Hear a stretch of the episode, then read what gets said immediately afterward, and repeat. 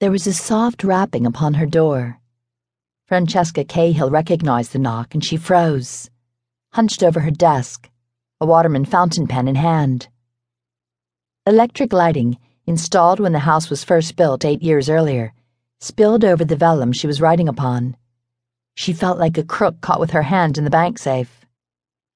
Her sister did not wait for her to answer, and she entered Francesca's large, beautifully appointed bedroom. Outside, it was snowing heavily. Inside, a fire roared in the dark green marble hearth. You're not even dressed, Connie cried, eyes widening so vastly that the effect was almost comical. Francesca forced herself to smile as she jumped to her feet, effectively blocking Connie's view of the desk. She stole a guilty glance at the grandfather clock standing in the corner of her room. Eight o'clock already? Guests would be arriving at any moment, if they hadn't begun to arrive already. I'm sorry, Francesca said, unable to breathe properly. Darnation! She had an examination in biology on Monday morning, and she had yet to even begin studying for it. She'd been too busy organizing this latest endeavor of hers, and now time had run out. But then, there was never enough time in the day for her to do all that she had to do. It was so frustrating. Her sister faced her with exasperation, clad in a pale pink evening gown, her throat encircled with diamonds, her pale blonde hair pulled loosely back and piled on top of her head. Diamonds fell from her ears, and a diamond and ruby necklace decorated the expanse of her bare skin between her shoulders and her bosom. She was a very beautiful woman. Fran, how can you do this? Connie implored. You know what Mama has in mind for you tonight. She begged you not to be late, and you promised. I know, I was there. Connie shook her head. Francesca did feel a bit guilty, because she most certainly had promised their mother, Julia, that she would not be late, that she would be well dressed and on her best behavior. Francesca remained standing in front of her desk. On occasion, Connie was the biggest snoop. Francesca did not want to get into an argument now, even if her older sister did mean well. She smiled, far too brightly.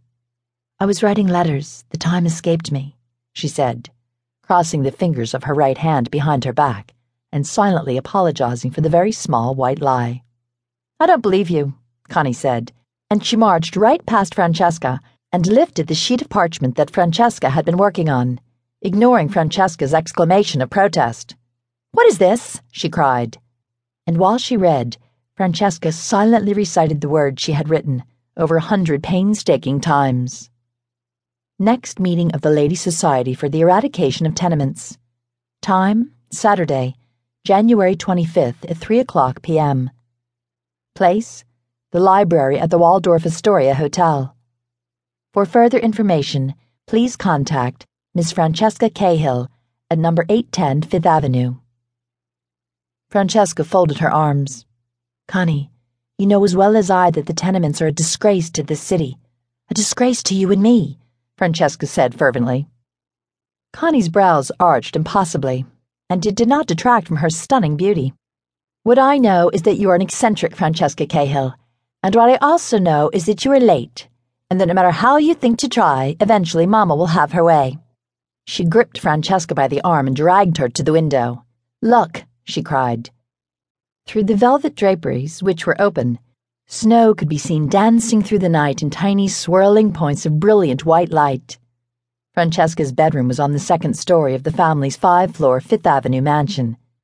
The snow had already blanketed the front lawns and the poplar trees, as well as what could be seen of the sidewalk and street, which lay just beyond the wrought iron front gates.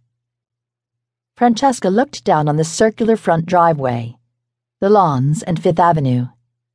Had the evening been clear, she would have been able to make out the tall iron street lamps with their double headed white bulbs, and the even taller trees of Central Park. Already two four in hands, a hansom, and a very dashing motor car were coming up the driveway, the effect almost magical, the vehicles spookily emerging from the mist like clouds of snow and electric light. Beyond the drive, the lamp lit street was eerily deserted.